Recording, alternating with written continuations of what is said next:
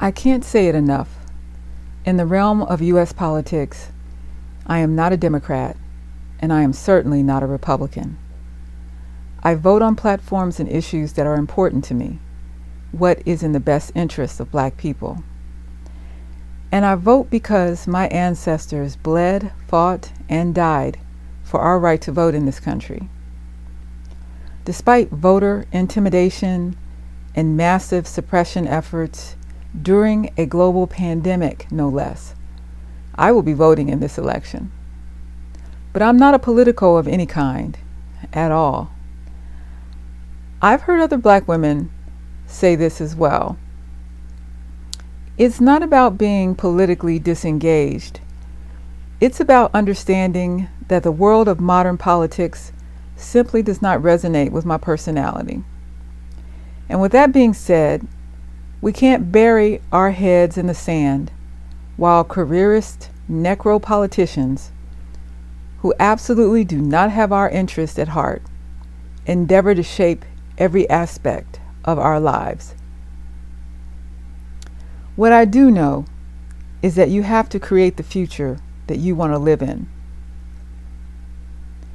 This is Dr. Katherine Bankole-Medina with the invention of racism. The goal of this podcast series is to share the subtle and not so subtle nuances of racism from the past into the 21st century. Understanding and speaking the truth about racism is the first step toward combating and ultimately eliminating it. In this bonus episode, Right Wing Extremism, another term for white supremacists, I comment on a malicious plot to kidnap the governor of Michigan.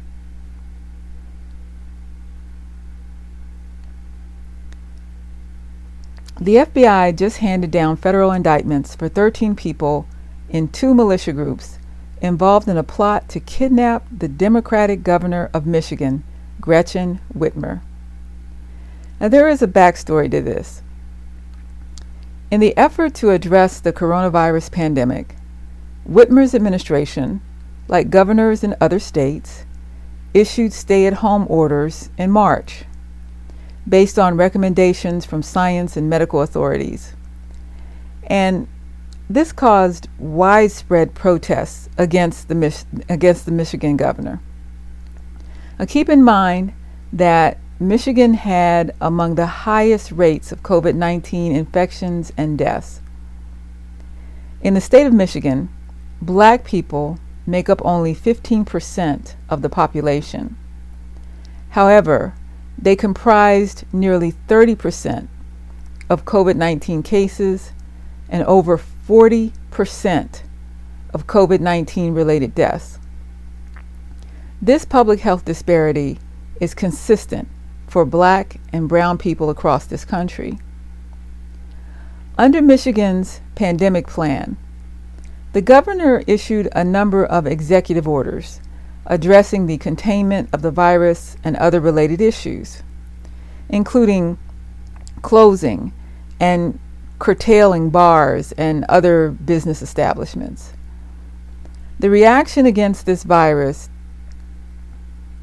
mitigation effort was tremendous, angry and hostile, though a better word might be unhinged. Governor Whitmer, no doubt, has been under increased security protection for months. Now, remember in April, culminating in a series of anti lockdown demonstrations through May, armed protesters stormed the Michigan state capitol on April 30th. They were already enjoying support from the occupant, who tweeted on April 17th, Liberate Michigan. When they stormed the Capitol, they represented the oddest hodgepodge of protesters intent on reopening the bars, gyms, beauty salons, and other businesses in the state. These largely white protesters, many heavily armed, were masked and unmasked and observed no social distancing guidelines inside of the crowded state capitol building. Some of them displayed racist paraphernalia like swastikas, Confederate flags, nooses, and MAGA hats. These rallies at the state capitol most certainly presaged violence, and they were racist and misogynist. Some of the armed protesters were intent on intimidating others, especially counter protesters. They were legally allowed to carry weapons inside the state capitol and to be aggressive with anyone, including government workers and law enforcement officers. Many believe that anti lockdown protesters were not just homegrown from Michigan, but that they were supported from behind the scenes and joined by militia from other states. The Michigan State Capitol filled with hundreds of protesters, and the level of armament among these protesters was so unsettling that state capitol workers, including representatives, complained about having to wear bulletproof vests to work. Democratic lawmakers like Michigan Sen- Senator Sylvia Santana wore a bulletproof vest as she sat at her desk. She and her colleagues, like Kyra Harris Bolden, have called for the banning of guns from the state capitol. And State Representative Sarah Anthony, another black woman, was escorted to the Michigan state capitol with armed black people because, as she noted, the police didn't provide legislators with any security detail. It's something that they, they don't do for legislators. Now, this is just a bit of the background um, but it's important because of the plot to kidnap Michigan Governor Whitmer gives us insight into the thought and operations of white supremacists. To be clear, this plot, as far as we know, has nothing directly to do with black people, as far as we know. At the very least, it was a white on white offensive plot to kidnap and execute a white female politician. However, after having read the initial filing document outlining the plot, the continuation of a continu- uh, criminal complaint, which was released on October 8th to the public, this conspiracy was in alignment with what we understand about white domestic terrorists. We have to keep in mind that Militia groups represent an array of suprem- supremacist perspectives. They are often pro occupant, but at the same time are fervently anti government. They are consistently heavily armed militants who operate in a paramilitary fashion and are deeply concerned about perceived violations and threats to the Second Amendment the right of the people to keep and bear arms.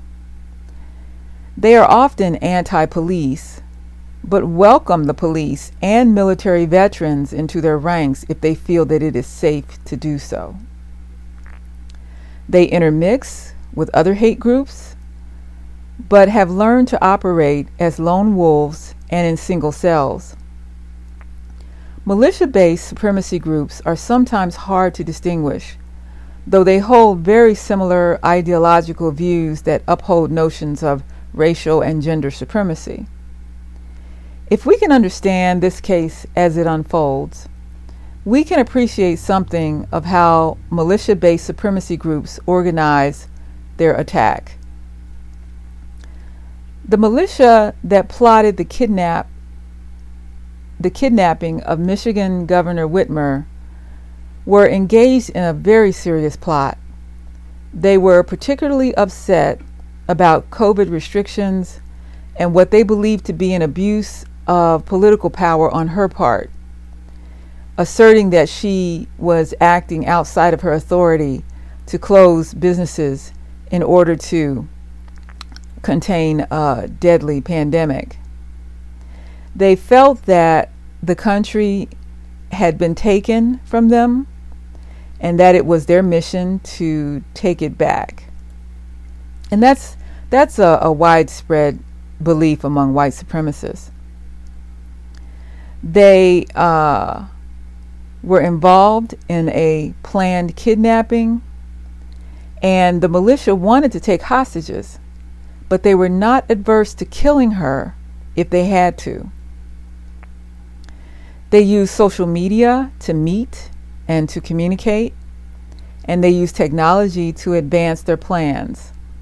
This included uh, them participating in online chat groups, text messaging each other, and also GPS. They were potentially part of a planned effort to violently overthrow state governments, or they at least intimated this desire. So, as this unfolds, we're going to be seeing uh, them talk about a coordinated effort um, to take over state governments, not just the Michigan state government. Okay, they were infiltrated uh, by FBI confidential human sources and undercover employees.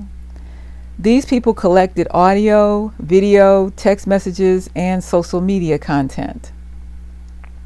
And they they had some level of organization. They had leadership, a chain of command. They met regularly and as needed to discuss and clarify their plans. They also recruited and networked, and they they may have had issues with other white supremacist groups, but they didn't spend time uh, fighting over their differences. And they had no fear of law enforcement. They thought of ways they could circumvent or slow down the police by blowing up a bridge leading to uh, one of the governor's properties. And they had their own extra legal judicial code where they would act as police, judge, jury, and executioner. They wanted to put Whitmer on trial before the November 3rd election. They met in secret, in a hidden place, literally a basement with a trap door covered by a rug. They confiscated their phones when they felt they needed to, and they also used coded language. What I found interesting, um, and we're well aware of, is the um, the number of times that they cited the fact that the militia group trained uh, so frequently with their firearms and in perfecting tactical maneuvers. They also understood how to create IEDs or improvised explosive devices, and they practiced bomb construction. They raised funds to purchase the equipment that they needed, namely weapons and uh, high voltage stun guns. They conducted meticulous surveillance of the governor's properties. They were looking for any entree uh, to her person so that they could grab her. And and I can't stress this enough. This militia group, they weren't interested in a show of force. Very much like the show of force we saw at the Michigan State Capitol in the spring. No, they weren't interested in a show of force. They were interested in the use of force. As I've said, we need to understand this case so that we can grasp how militia based white supremacy groups organize their racist initiatives, especially those involving people they consider their adversaries, black people and black organizations, namely. Now, historically, Blacks have been targeted by these groups for their civil rights activism, including the efforts to secure voting rights, for uh, fighting discrimination in employment, and for advocating school desegregation.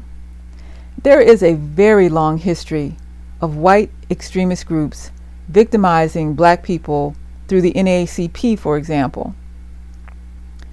In 1951, Harry Tyson Moore, who founded the first NAACP branch in Brevard County, Florida, was killed, along with his wife, on Christmas Eve.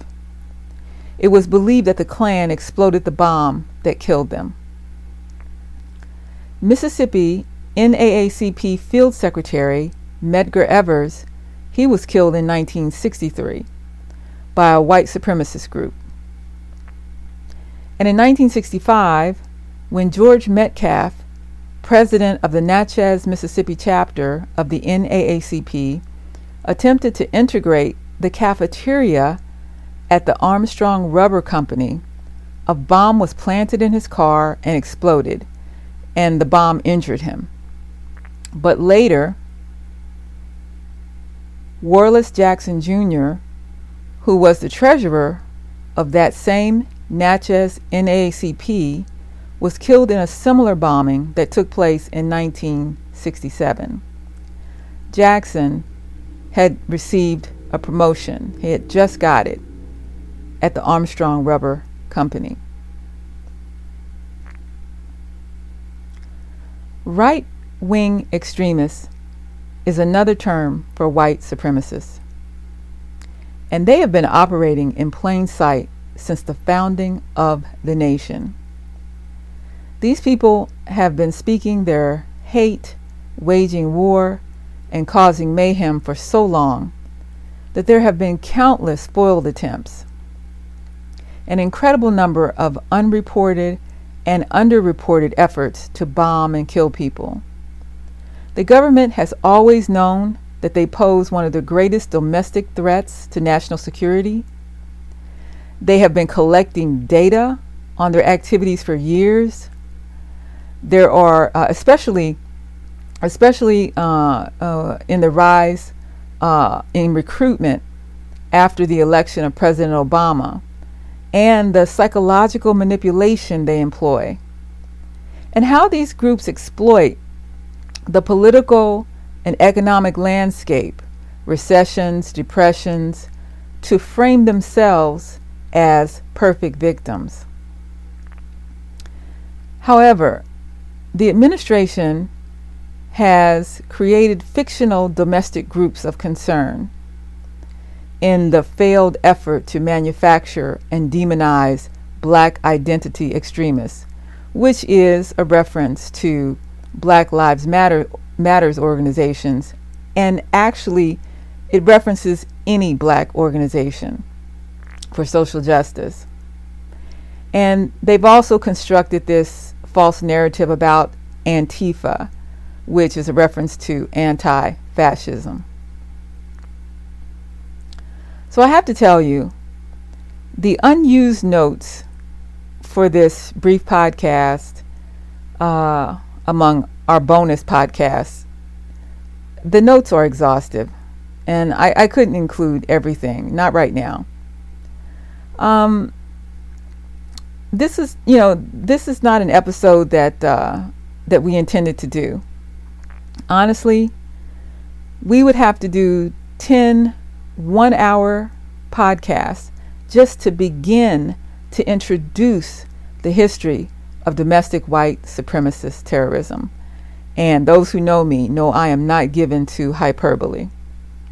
Perhaps we will. But in any case, I think the plot to kidnap Governor Gretchen Whitmer needs to be watched and studied very closely. And here are five final points I'd like to make. First, protester and militia use of Confederate flags, Nazi symbols and nooses signifying lynching are emblems of their philosophical hatred of black people. And the Nazi images, of course, harken back to Hitler's Germany, his final solution, and anti Semitism.